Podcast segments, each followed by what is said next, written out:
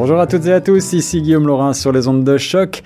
Quels sont les meilleurs films à voir cette semaine à Toronto? C'est la question que je vous propose d'aborder comme chaque semaine dans la chronique ciné sur Choc. Et on commence tout de suite avec un film en français à voir à partir de vendredi dont on a beaucoup parlé ces derniers temps. Un film qui vient de France, réalisé par Lajili et euh, qui s'intitule Les Misérables en hommage à Victor Hugo. Mais aujourd'hui, Les Misérables, euh, ce sont des euh, nouveaux types de citoyens en France. Stéphane, tout juste arrivé de Cherbourg, intègre la brigade anticriminalité de Montfermeil dans le département du 93, c'est-à-dire une banlieue plutôt sensible de la région parisienne. Il va y rencontrer ses deux collègues, Chris et Guada, deux policiers d'expérience et il va découvrir rapidement les tensions entre les différents groupes du quartier. Mais alors qu'il euh, se trouve débordé lors d'une interpellation, un drone filme leurs moindres faits et gestes. Le film était déjà présenté au TIFF en 2019 avec un très bon accueil et il sort maintenant en salle. C'est le premier long métrage de Laj Lee et une réussite, un coup de maître d'après les critiques. Un polar sur la colère sociale qui gronde, une véritable bombe. Certains le comparent au film La haine de Mathieu Kassovitz des années 90. Il s'agit d'un coup de poing brûlant, bouillonnant, euh, qui prend des allures parfois de documentaire, mais surtout eh bien, qui euh, pose des questions. Grand Prix du jury au Festival de Cannes.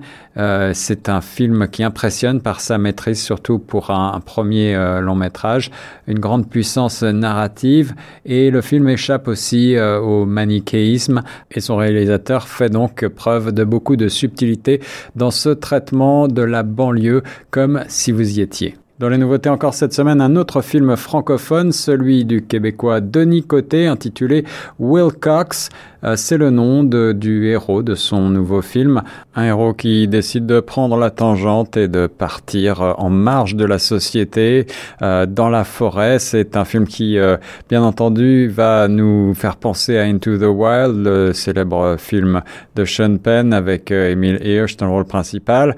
et Denis Côté ici s'intéresse à ce héros sans porter d'analyse, sans porter de jugement sur ce, ce choix de l'errance, un film inhabituel qui euh, est totalement muet, sans parole, qui ne plaira certainement pas à tout le monde, mais qui est assez euh, étonnant et qui aura le mérite de soulever un certain nombre de questions sur notre société. Sans transition, Doolittle, le film d'aventure fantastique de Stephen Gagan, un film américain avec Robert Downey Jr. dans le rôle principal, qui galvanise l'un des personnages les plus populaires de la littérature en insufflant une nouvelle énergie au conte fantastique de l'homme qui pouvait parler aux animaux, le fameux Doolittle. Le film raconte l'histoire de l'excentrique docteur Doolittle qui euh, a perdu sa femme sept ans plus tôt et euh, c'est un célèbre docteur vétérinaire de l'Angleterre de la reine Victoria qui euh, s'exile derrière de hauts murs de son manoir avec pour seule compagnie sa ménagerie d'animaux exotiques. Dans les rôles, il y a également Antonio Banderas, Michael Sheen, Emma Thompson, Rami Malek ou encore John Cena et bien d'autres. C'est un film qui a été créé avant tout euh, pour un public enfantin avec euh, euh, beaucoup de belles images, mais peut-être certains regretteront-ils un manque de rythme dans ce film par ailleurs très réussi sur le plan visuel. Toujours à l'affiche et pour mention, ne manquez pas le dernier Clint Eastwood, Richard Jewell, c'est le titre de ce nouveau film américain réalisé par la Warner. Il s'agit d'un film qui raconte une histoire vraie, celle de Richard Jewell qui a été introduit au monde comme euh, un héros d'abord, à celui qui a réussi, euh, gardien de sécurité de son État, a signalé la présence d'une bombe aux autorités lors des attentats de 1996 à Atlanta. Et puis, euh, c'est son parcours qui est euh, surtout euh, montré par ce film. celui qui va donc être un héros célébré pour avoir sauvé d'innombrables vies dans un premier temps, devient ensuite le suspect principal de l'affaire par le FBI qui se met à le malmener et sa vie va être totalement bouleversée.